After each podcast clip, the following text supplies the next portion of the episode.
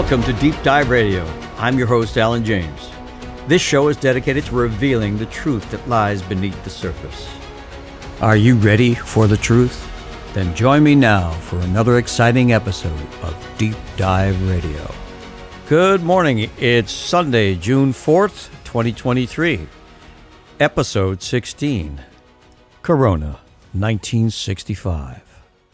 No, we're not talking about a car here, folks. We're talking about the history of the coronavirus, when it started, and where it came from. Okay, that said, let's imagine that we're a reporter and our job today is to interview people on the street, random folks, and ask them a couple of questions. One being, where did the COVID 19 come from and when did it get started? A typical answer might be, well, everybody knows it started January 2020 and it came from a, a wet market in Wuhan, right? Well, I might say, you know, it could have come from there, but there's some people that think it came from a lab. What do you think of that? And you might say, well, that's reasonable enough. You know, that could be.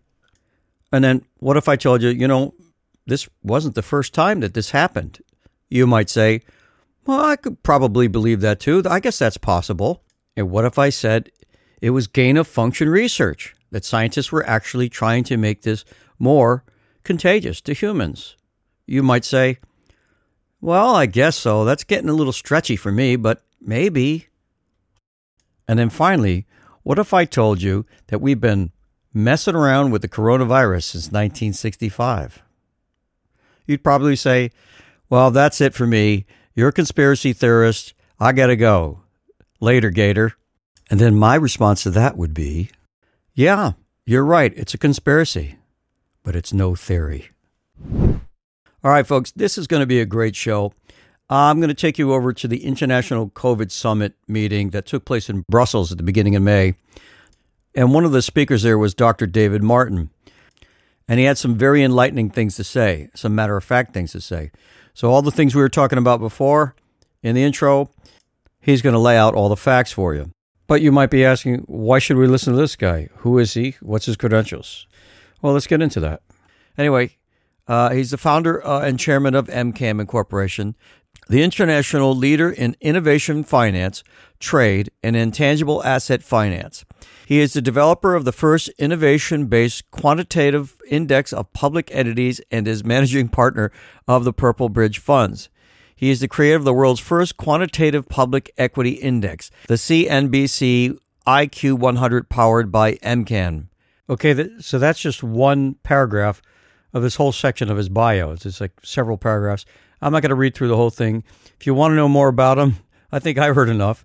But if you want to know more about him, just go to davidmartin.world forward slash about. Okay, then you can find out more about David. But to me, um, I know a lot about him. I know he's the real deal. So we should be listening to this guy. Okay. So what he's about to say is going to blow you away. Everything you thought was true, everything the government told you, everything the mainstream media told you is going to get blown out of the water. Take a listen.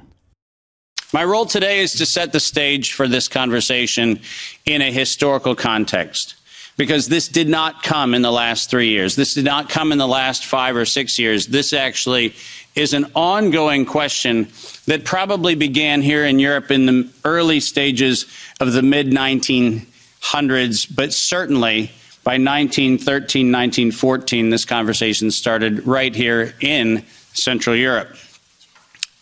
The pandemic that we alleged to have happen in the last few years also did not happen overnight. In fact, the very specific pandemic using coronavirus began in a very different time. Most of you don't know that coronavirus, as a model of a pathogen, was isolated in 1965. But what's particularly interesting about its isolation in 1965 was that it was immediately identified as a pathogen that could be used and modified for a whole host of reasons. But in 1966, the very first COV coronavirus model was used as a transatlantic biological experiment in human manipulation. And you heard the date, 1966. In 1967, we did the first human trials on inoculating people with modified coronavirus.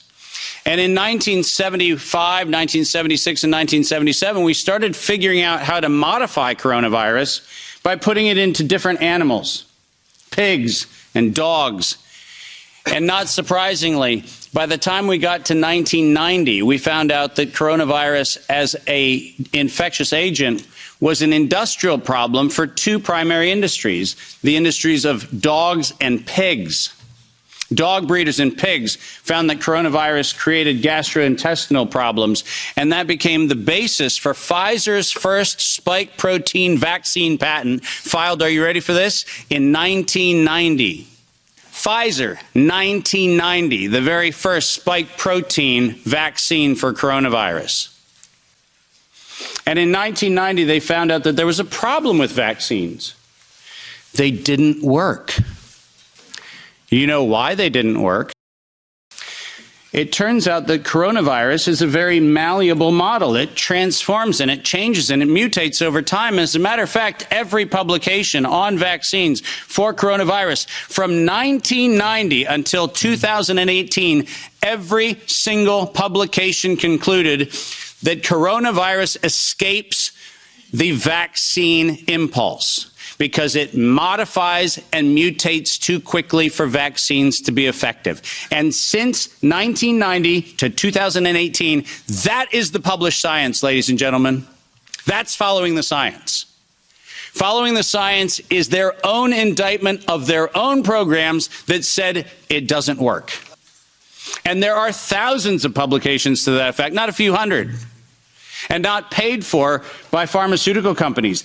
These are publications that are independent scientific research that shows unequivocally, including efforts of the chimera modifications made by Ralph Baric in the University of North Carolina, Chapel Hill. All of them show vaccines do not work on coronavirus.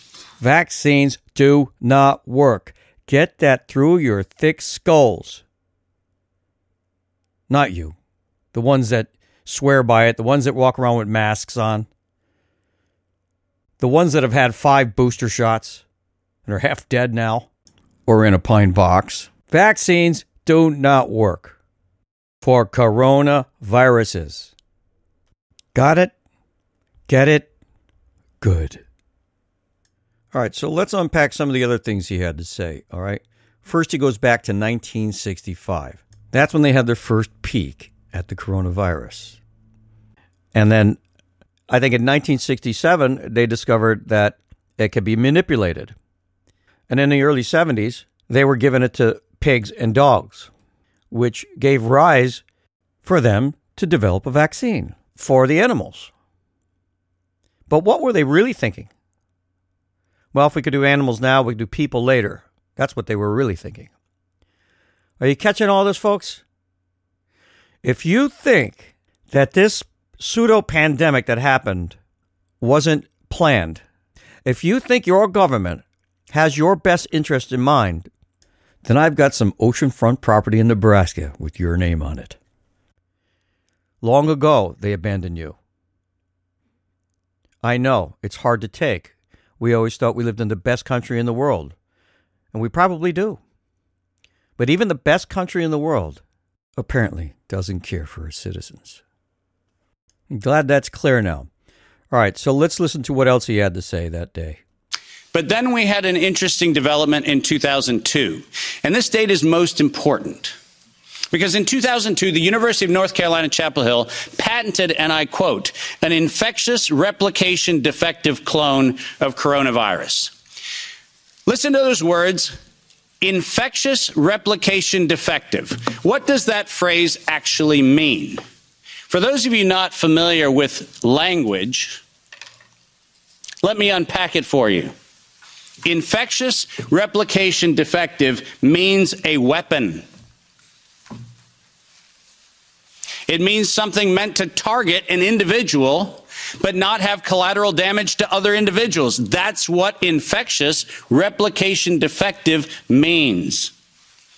And that patent was filed in 2002 on work funded by NIAID's Anthony Fauci from 1999 to 2002. And that work patented at the University of North Carolina, Chapel Hill, mysteriously preceded SARS 1.0 by a year. Dave, are you suggesting that SARS 1.0 wasn't from a wet market in Wuhan? Are you suggesting it might have come from a laboratory in the University of North Carolina, Chapel Hill? No, I'm not suggesting it. I'm telling you that's the facts. We engineered SARS. SARS is not a naturally occurring phenomenon.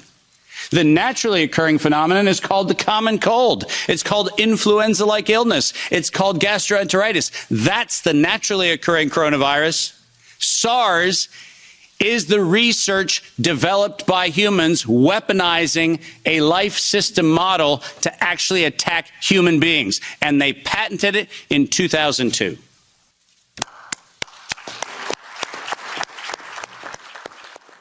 Can you say bioweapon?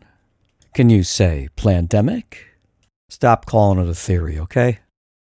So let's move forward to the COVID 19 era and unpack what happens next. Here's how it goes. So they put their little heads together and they started gain of function research so that they can have a Frankenstein virus for their vaccine. But there was one minor problem. They had a vaccine that didn't work. So, how are they going to get authorization to use this vaccine. Light bulb went off and they said, I got this. We'll create a pandemic. And then they have to use our vaccine as an emergency use authorization. Now, if you don't know what emergency use authorization is, it means if there is any other therapeutical drug or any other drug on the market that is proving to be efficacious against the disease, then you can't get your vaccine authorized for emergency use. So when other countries started experimenting with therapeutic drugs, they found that they were having success. They immediately put propaganda out there to call it a poison, quash it, get whatever they had to do so they can get their little scheme going to make it look like that their way was the only way out. And they succeeded. All right, are you getting this? You understanding what's happening here? The vaccine already existed and they were waiting for a virus for them to use it, for a vaccine that doesn't work. So the first thing that comes to my mind is well, this COVID 19 virus, how convenient would that be if we just let it out to the public so then we can get our, our vaccines? Everybody's going to be making money. Well, the pharma anyway. So I don't know if you're aware of this, but they've been running what they call germ games. Okay where they make believe that there's a big outbreak of some kind of virus, whether it's Ebola, whatever the heck it is. And then they do a simulation in case what might happen if we had a real pandemic. So I'm not sure if you ever heard of Event 201. Event 201 happened October 18th, 2019. And guess what they were simulating? You guessed it a coronavirus pandemic. And they did it just a few months before the real deal. Are we clear on this? Are you starting to see the picture?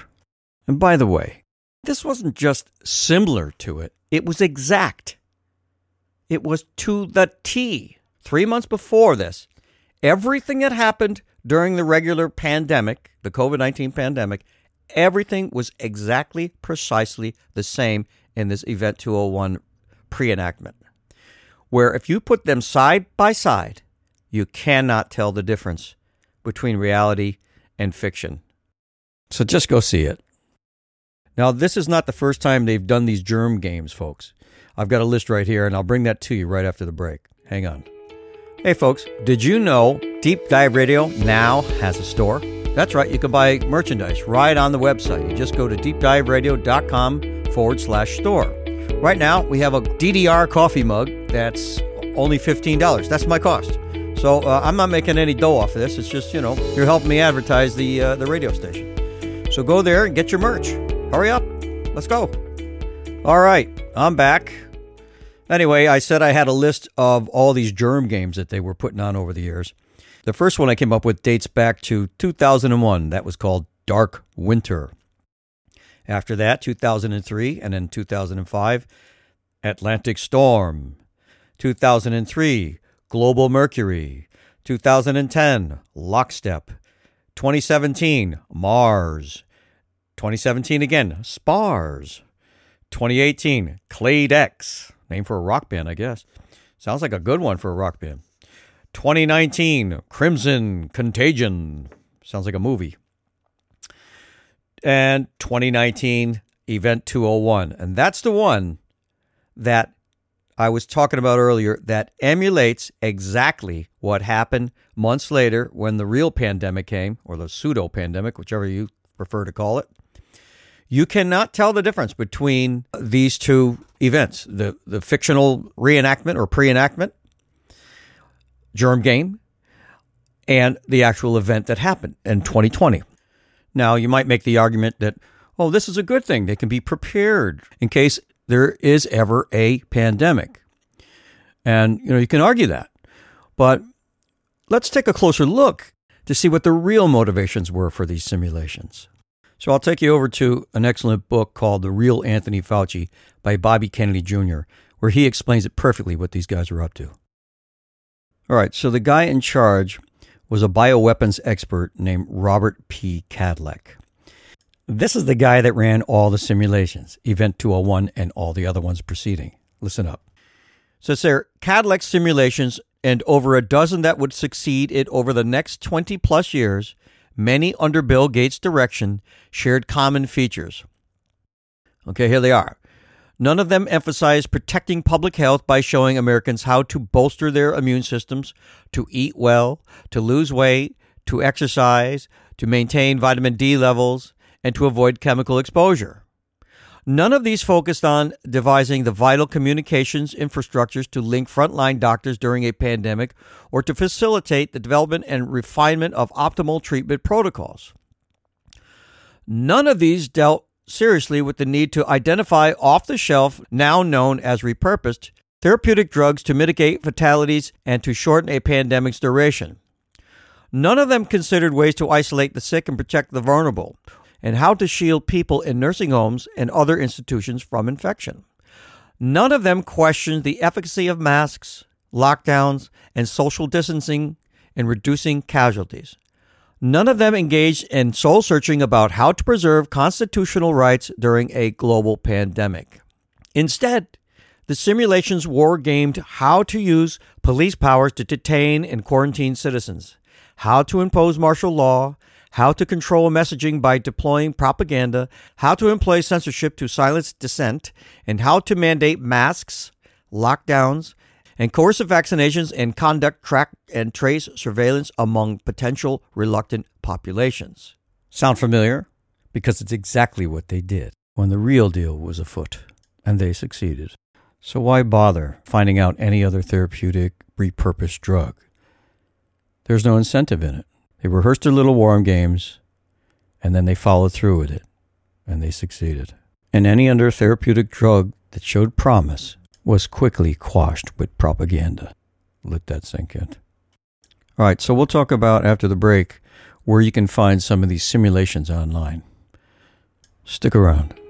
Did you notice there's no advertisements on Deep Dive Radio? That's because I don't want corporate sponsors telling us what to say and what to cover. So that's why we rely on listeners like you for our funding on Deep Dive Radio. If you want to hear the truth that lies beneath the surface, go to deepdiveradio.com and donate now. All right, so I'm back. So, anyway, if you want to see one of these simulations, you can go to plandemicseries.com. You can watch the second film by Mikki Willis called Indoctrination. And uh, Dr. David Martin is a big part of that film. But at the beginning, right at the beginning, they show side by side Event 201 and compared it to what really happened. You're going to see they're identical. It's just mind blowing. You got to see it. Just, just, just go to, um, again, just go to plandemicseries.com and you'll see it about two thirds of the way down the page. And to me, they're going to tell you that they're doing these exercises to help get prepared for any kind of pandemic or problem in the future. But really, what it really is in disguise, it's a psyop to condition the viewers, us, that this is the only way out. This was in conjunction with Johns Hopkins, Bill Gates, Bill, well, the Bill and Melinda Gates Foundation, the World Economic Forum, that's Klaus Schwab, who wants the Great Reset. So these are the people that want one world order that are part of these events. In this case, this is Event 201. There's a whole bunch of them that they've done. I mentioned earlier. They're not trying to help us. They're trying to make money and at our expense. They're not looking for alternative ways to stop a pandemic. They're looking for one way, and that is vaccines. And they're and they're also they like I said before, they're only touching on draconian measures. So that means well, vaccines, lockdowns, masks, stay at home, instead of logical things that make a lot of sense. Okay, there's not just one way out of any situation, whatever it is. There's always alternative views, but they can't make money off, off those other ones. And that's what these tabletop exercises are all about. All right. Johns Hopkins, Bill Gates, Klaus Schwab. These are all the people that are financing these pandemic exercises. Okay. And this, again, happened on October 18, 2019, Event 201. And that's months before there was any mention of a COVID or coronavirus you got to go see it. Just go see Event 201. You just go to Plandemic Series and scroll down the page. And at the beginning of the Plandemic 2 indoctrination, they show the comparison between these exercises and what really happened. Okay.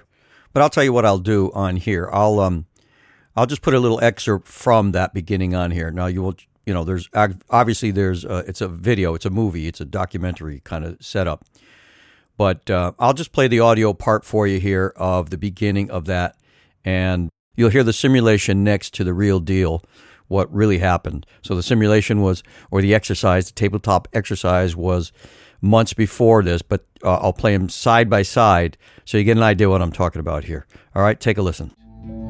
Some countries have banned travel from the worst affected areas. The president has made a decision to suspend all travel to the United Kingdom and Ireland. Dis and misinformation circulating over the internet. Across the world, misinformation about the virus is being shared online. A significant demand for N95 masks and gloves are on the rise. The demand for N95 masks to prevent the deadly airborne virus has surged. We could eventually have 52 million treatment courses per year but it will take many months to get there. We're still many months out from having something that we can really deploy to the public. And 65% of those polled are eager to take the vaccine, even if it's experimental. A new poll finds that 49% of Americans say they would get a COVID 19 vaccine should an effective one be discovered.